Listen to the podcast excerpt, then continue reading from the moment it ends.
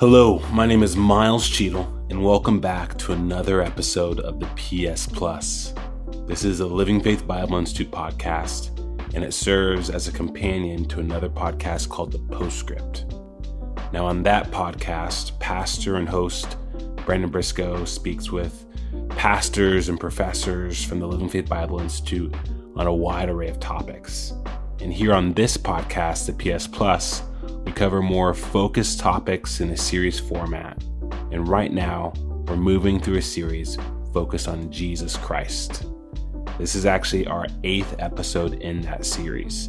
And so, if you're tuning in for the first time, I encourage you to go back and to, to catch up. In our last episode, we discussed the resurrection of Jesus Christ, and we introduced his office as a priest and today we will continue to unpack Christ's office as a priest as we study Christ's current ministry. Like, do you ever think about what is Jesus doing right now? You know, Jesus, he, he lived this perfect life. He, he died, he buried, he resurrected for our sins. He ascended into heaven with the promise that he's coming back. And it's 2,000 years later. Have you ever wondered just what's Jesus been up to? Well, if so, then this episode is for you. Today we will study the current ministry of Jesus Christ. And so, let's do this thing.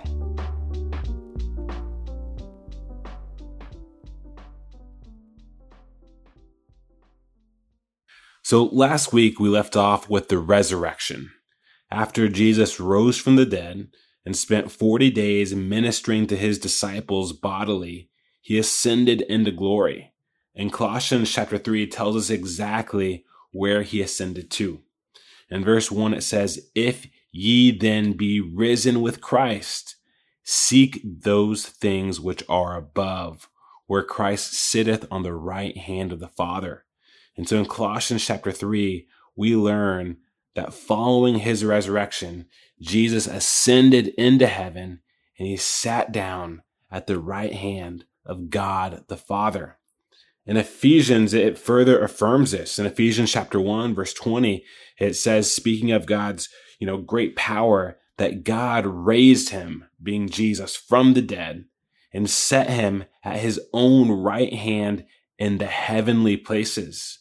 And so today, Jesus is physically located in the heavenly places on the right hand of the Father, fulfilling his role as the great high priest.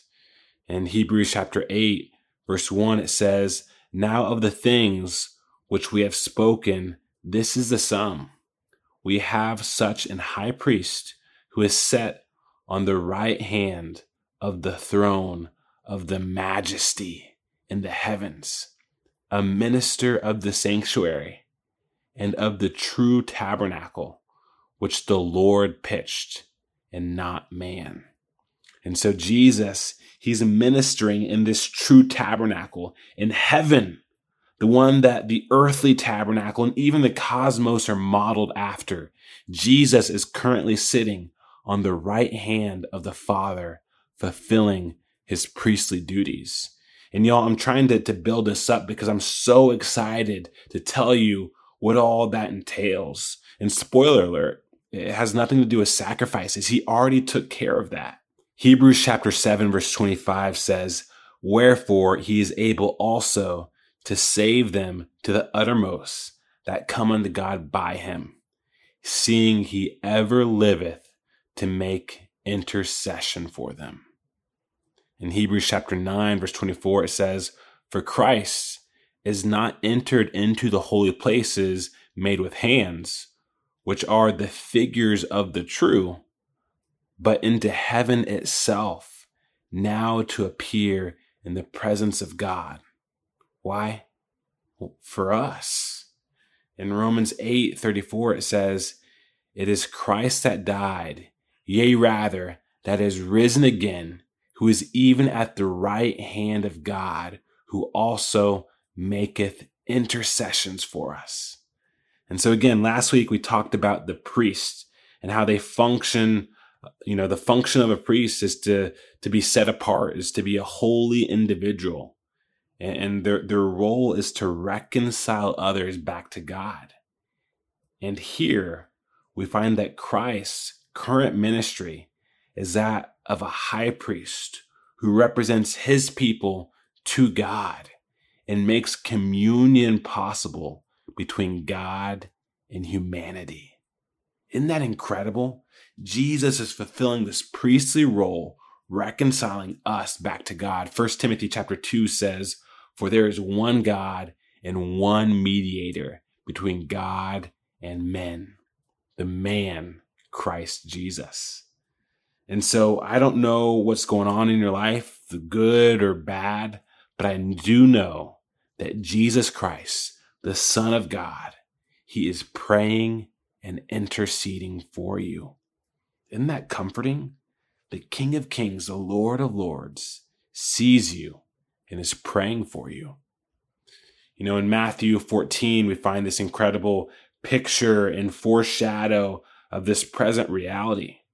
After feeding the 5,000, Jesus, he sent his disciples into a ship. He sends the multitudes away. And the scripture tells us that he would go up into a mountain apart to pray. In verse 23, it says, When the evening was come, he was there alone. And so here in Matthew 14, we find Jesus send the multitudes away, send his disciples away, and he separates himself from this world. He ascends up a mountain at evening. And in verse 24, we see that the story, it pans back to the disciples as Jesus is separating himself under prayer. And as we catch up with the disciples in verse 24, we see that these disciples, they're now in the midst of the sea and they're being tossed to and fro by these waves. And get this, you know, as you study nighttime throughout the Bible, it's this beautiful picture of the church age. And here we find the disciples laboring against contrary winds. And if we compare this contrary wind in Matthew 14 with Ephesians chapter 4, verse 14, we learn that this wind, it's a picture, it's a type of false doctrine. And so these disciples, they're laboring in the night. And guess what's happening just above them? From the mountain just above the sea, there's this beautiful picture of Jesus ascending the mountain, which is this beautiful picture of heaven. And Jesus can see them and he's praying for them. And, and what's even cooler than that is what follows.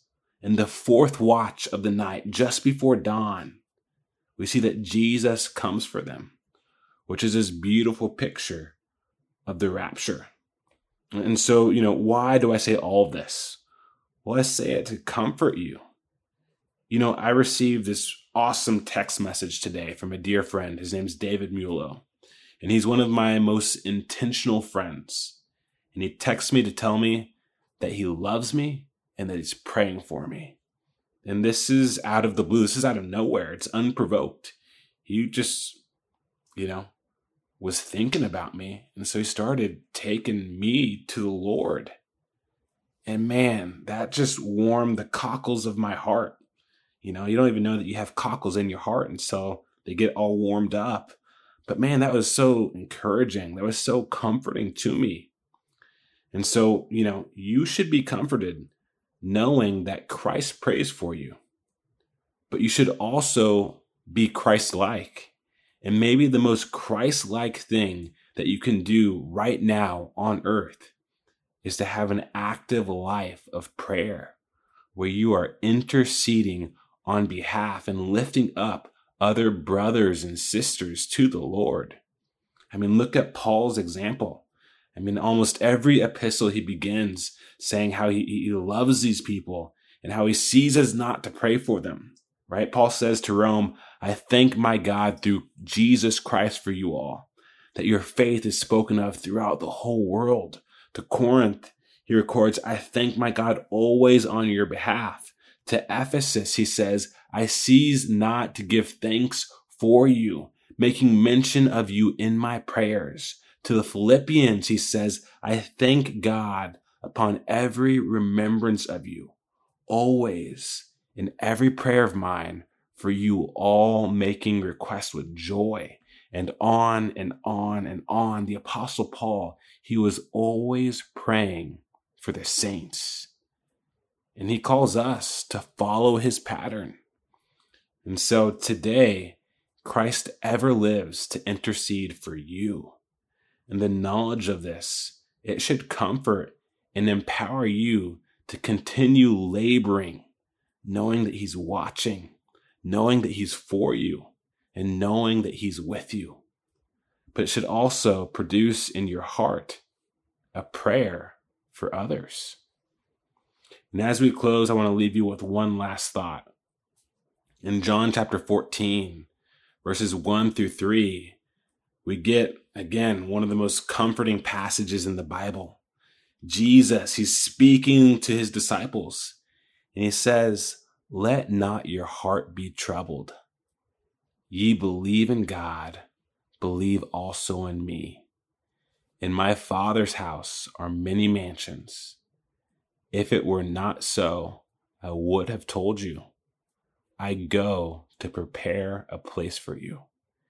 And if I go and prepare a place for you, I will come again and receive you unto myself, that where I am, there ye may be also.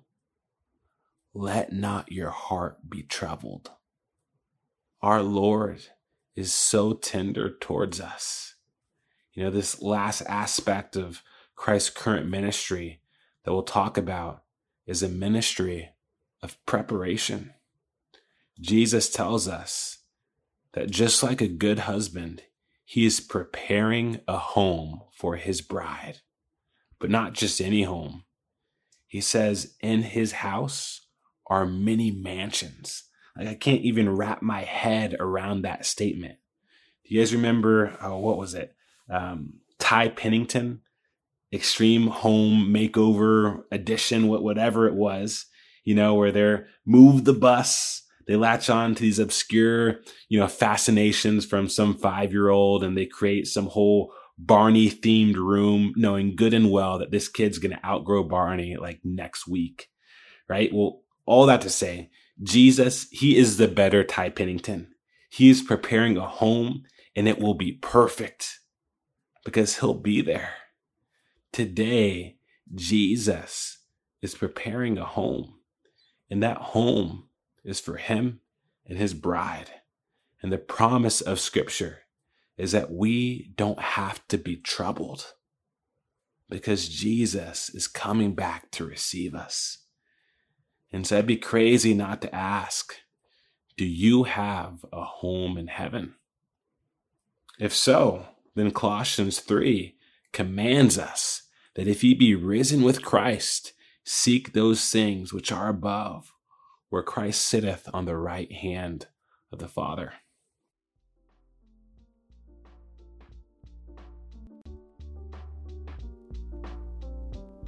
So, thanks again for joining us for another episode of the PS Plus. And if you don't know that you have a home in heaven, then I want to tell you some good news. Well, actually, it starts with bad news, but it gets good. So the bad news is that all have sinned and come short of the glory of God. And the Bible actually tells us that due to our sin, all of us deserve and earn hell.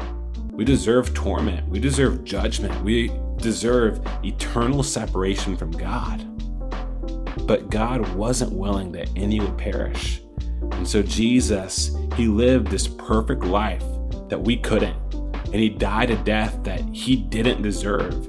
And Christ defeated sin and death in his resurrection, offering his own blood as this, you know, eternal atonement for our sin, this blood sacrifice, this offering for the sins that we've committed. And the Bible tells us that we are saved from the death that we deserve by God's grace, activated by our faith if we truly believe in the atoning work of the death, burial, and resurrection of Christ to deal with our sin problem, and we simply cry out for help, just as Peter does on that same sea in Matthew 14.